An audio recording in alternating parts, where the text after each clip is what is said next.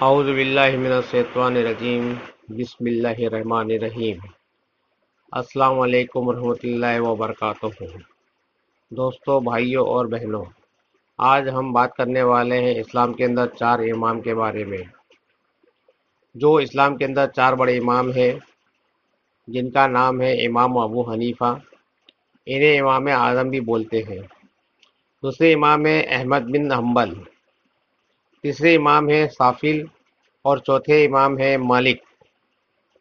تو اس سے پہلے یہ جان لیتے ہیں کہ ان چار اماموں کا اسلام کے اندر کیا سگنیفیکینس ہے، کیوں ان کی ضرورت پڑی۔ اللہ نے جو دین اتارا ہے، وہ اپنے نبی پر اتارا ہے اور دین جو ہے، وہ مکمل دین دو شکل میں ہے۔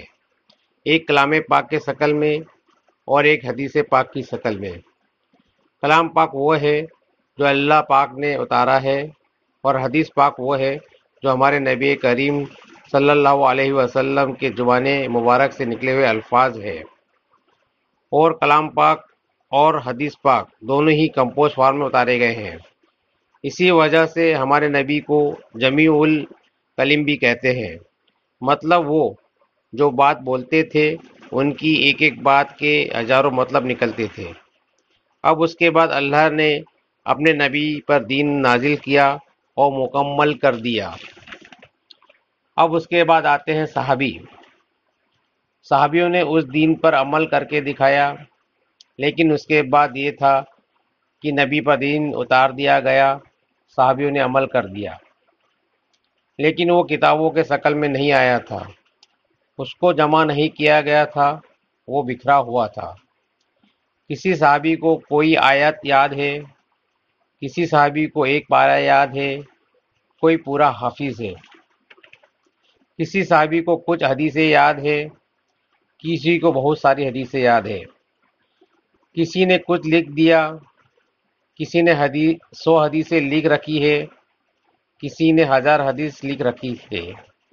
مطلب اس طریقے سے بکھرا ہوا تھا۔ وہ کتابوں کی شکل میں نہیں تھا۔ وہ ایک جگہ جمع نہیں رکھا تھا۔ جب تک اللہ کے نبی اس دنیا میں تھے، تب تک کوئی دقت نہیں تھی اور جب تک صحابی تھے تو کہیں نہ کہیں کام چل رہا تھا۔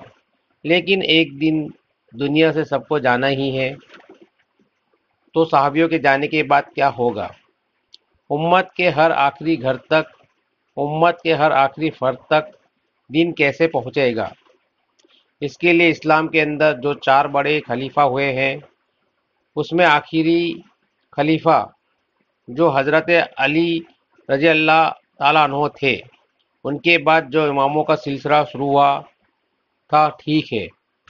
اب اس کے بعد سب سے پہلے امام آتے ہیں امام اعظم، امام ابو حنیفہ رحمۃ اللہ علیہ۔ انہوں نے حدیثوں کو جمع کیا اور ان کو ایک کتاب کی شکل دی۔ ایسا کہا جاتا ہے کہ ان کو پانچ لاکھ حدیثیں یاد تھی مطلب یہ پانچ لاکھ حدیثوں کے حافظ تھے۔ پر کچھ روایت میں آتا ہے کہ اللہ کے نبی کی جو ٹوٹل حدیث ہے، وہ سات ہزار ہے۔ کچھ روایت میں دس ہزار، کچھ روایت میں پندرہ ہزار، کچھ میں اٹھارہ ہزار اور کچھ میں تیس ہزار بھی آتا ہے۔ اب طریقے سے یہ الگ الگ باتیں کیسے ہیں؟ وہ بات ایسے ہے کہ اللہ کے نبی کی جو حدیثیں ہیں، ان سے الگ الگ طریقے سے الگ الگ مسائل نکالے جاتے تھے۔ مطلب جو مسئلہ آتا تھا، تو ان حدیثوں میں سے کسی نہ کسی طریقے سے مسئلے کا حل نکالا جاتا تھا۔ تو جیسے ہی مسئلے کا حل نکلتا، اسے الگ حدیث مان لی جاتی تھی۔ اس طریقے سے وہ امام ابو حنیفہ پانچ لاکھ حدیثوں کے حافظ تھے۔ ویسے جو اوریجنل حدیث ہے، جو اللہ کے نبی کے جوان پاک سے نکلی ہے، وہ سات ہزار کے آس پاس ہے۔ اور باقی مسائل نکال نکال کے بہت ساری ہو گئی ہے۔ اب اس بات پر آتے ہیں کہ ان چار بڑے اماموں کا سگنیفیکینس کیوں ہے۔ امام تو بہت سارے ہیں۔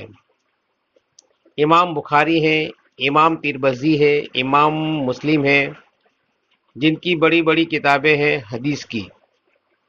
تو ان چار امام کا اتنا اہم رول کیوں ہے اسلام میں؟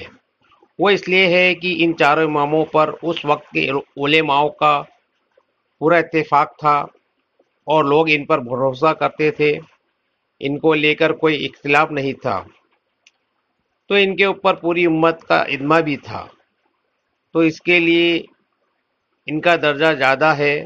اس کے خلاف کوئی نہیں تھا۔ ان کے خلاف کوئی نہیں تھا۔ سب ان کی بات پر اتفاق رکھتے ہیں۔ اور باقی جو امام ہیں، ان سے کوئی نہ کوئی اختلاف رکھتا تھا۔ تو ان کا درجہ زیادہ نہیں تھا۔ آئیے، اب بات کرتے ہیں کہ کون سے امام کس دور میں آئے، کب آئے، کہاں پیدا ہوئے، کہاں وفات ہوئی، تھوڑا اس کا پروف ہو جائے گا۔ مطلب یہ کہ کسی کو یہ من گڑت نہ لگے۔ سب سے پہلے حضرت علی کے دور کے بعد آئے تھے امام اعظم ابو حنیفہ رحمۃ اللہ علیہ۔ ان کی پیدائش کوفہ میں ہوئی۔ کوفہ عراق کے اندر ہے اور ان کا جو اصلی نام تھا وہ تھا نعمان بن ثابت۔ امام ابو حنیفہ ان کو لقب دیا گیا تھا۔ یہ پیدا ہوئے تھے سکس ہنڈریڈ نائنٹی نائن عیسوی اور ان کی وفات سیون ہنڈریڈ سکسٹی سیون عیسوی میں ہوئی۔ یہ کرسچین کیلنڈر کے حساب سے اور اسلامی کیلنڈر کے حساب سے جسے ہجری بولتے ہیں، یہ ایٹی ہجری میں پیدا ہوئے تھے اور ان کی وفات ون ہنڈریڈ ففٹی ہجری میں ہوئی تھی اور ان کی وفات بغداد میں ہوئی تھی اور ان کے ماننے والے جو ہے وہ اکثر ایشین ملک میں ہے یعنی جو ایشیا کانٹیننٹ ہے اس میں ان کے فالوور زیادہ ملیں گے۔ اس کے بعد جو امام آئے ہیں، وہ امام مالک رحمۃ اللہ علیہ ہیں۔ ان کی پیدائش سیون ہنڈریڈ الیون عیسوی میں ہوئی تھی اور ان کی وفات سیون ہنڈریڈ نائنٹی فائیو عیسوی میں ہوئی۔ مطلب ان، انہوں نے ایٹی فور ایئرس کی عمر پائی تھی۔ اور اگر اسلامی کیلنڈر کے حساب سے دیکھے تو نائنٹی تھری ہجری میں ان کی پیدائش ہے اور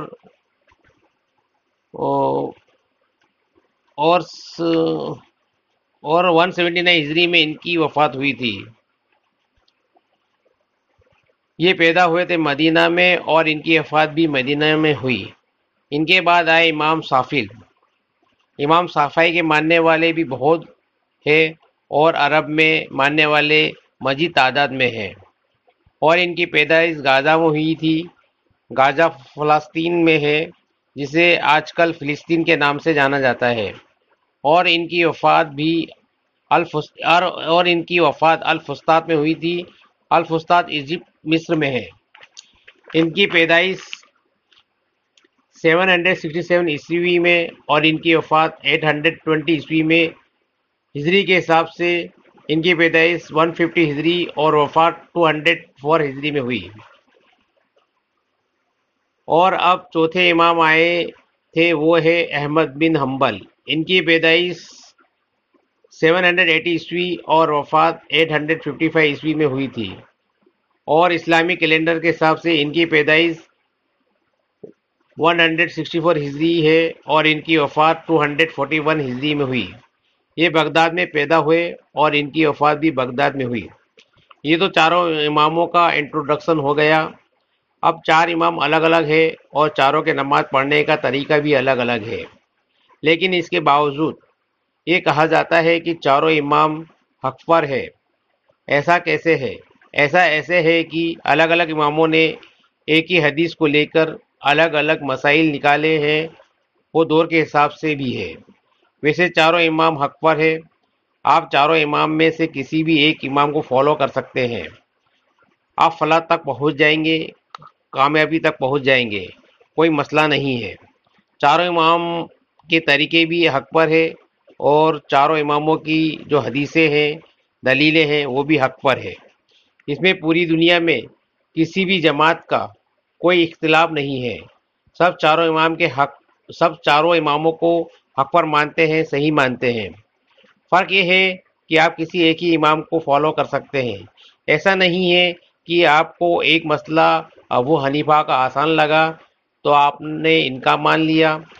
دوسرا مسئلہ صفائی کا آسان لگا تو آپ نے ان کا مان لیا۔